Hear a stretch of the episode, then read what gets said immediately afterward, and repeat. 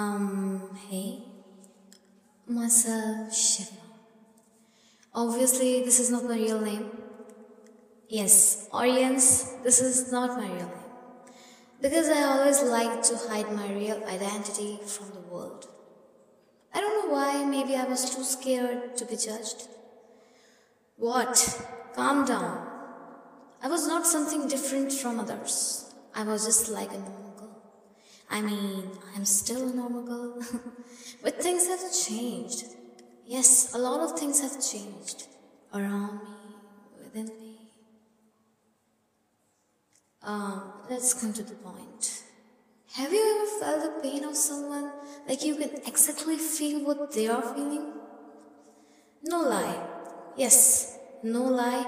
Most of us don't feel the same thing about our lovers. I may sound rude and cruel, but most of us are just faking our feelings just because we are too afraid to be left alone.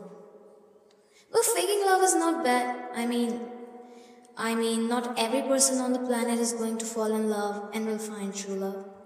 Because it is as hard as finding sugar in the ocean. But what about those who have tasted love? Tasted that thing which is hard to find, which is hard to get, which is hard to feel.